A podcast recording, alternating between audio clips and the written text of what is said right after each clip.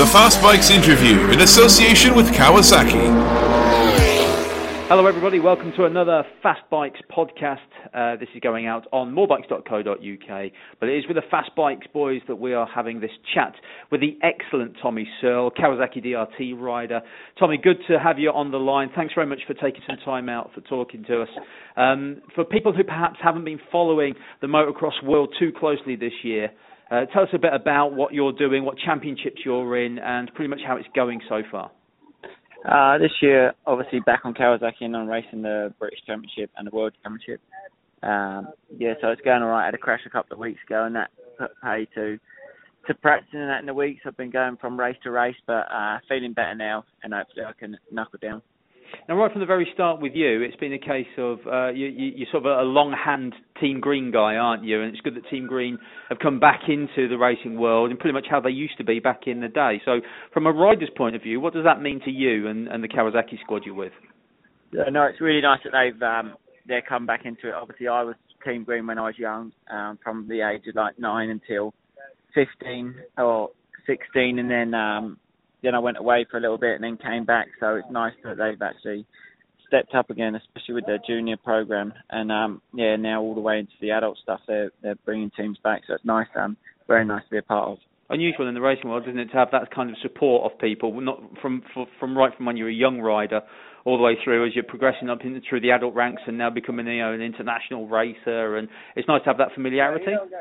Yeah, no, it's really nice, especially as a kid, you know, when you supported by someone like that, and you're sort of the same as the professionals. It's a nice feeling, something very nice to be part of. Yeah, absolutely. Right, let's focus then a bit on the season, because you crashed. You sort of played it off in the intro there, but this was the crash at Canada Heights, is that right?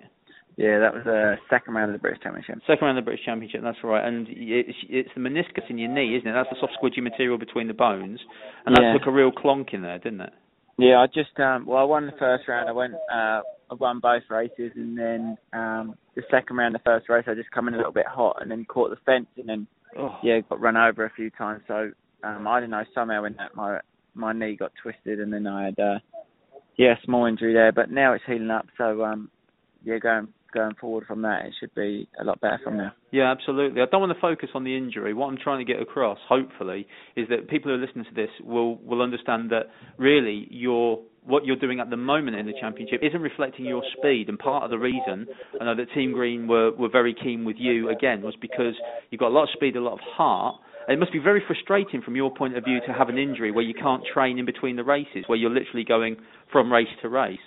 Yeah, no, it's very difficult, especially with motocross. I think some stuff you can get away with it with road race, because obviously they don't practice. Yeah. In the week, they do go from race to race, and everyone does the same. But with us, I mean, everyone's on it 2 to 3 times during the week. I mean, sometimes if we've got back-to-back races, you do have a little bit less time off, and you might ride 1 to 2 times. But in general, you have to stay so sharp, so it makes a massive difference going to the weekend.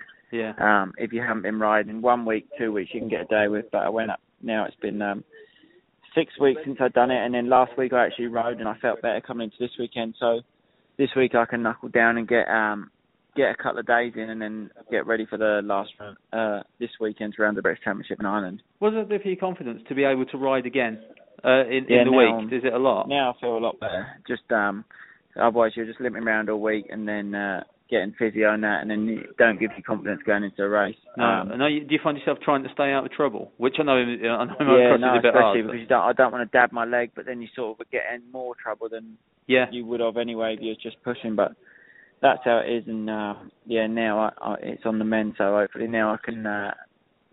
Can get going again properly. Well, Tommy, it's great to hear. It's great to hear that there's positivity coming back now that you've got. Not that you are never positive, but you understand what I mean. A positive outlook on the knee, especially.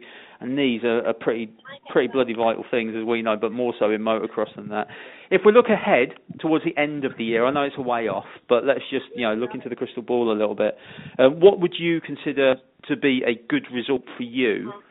Obviously, as a racer, you want to win everything. Let's just tick that box, and assume that's done. But given the injury right now, where do you think? How do you think the rest of the year is going to play out? Do you see it as just a small blip in the plan, or is this something you're having to reset slightly now? No, just a small blip. Everyone has it in the sport. Everyone gets injured, and it's just all part of it. So, now I just obviously I want to win the British Championship. Yeah. I've won 3 races in that so far, and then I've had a couple of seconds, and then in the race I crashed. Yeah.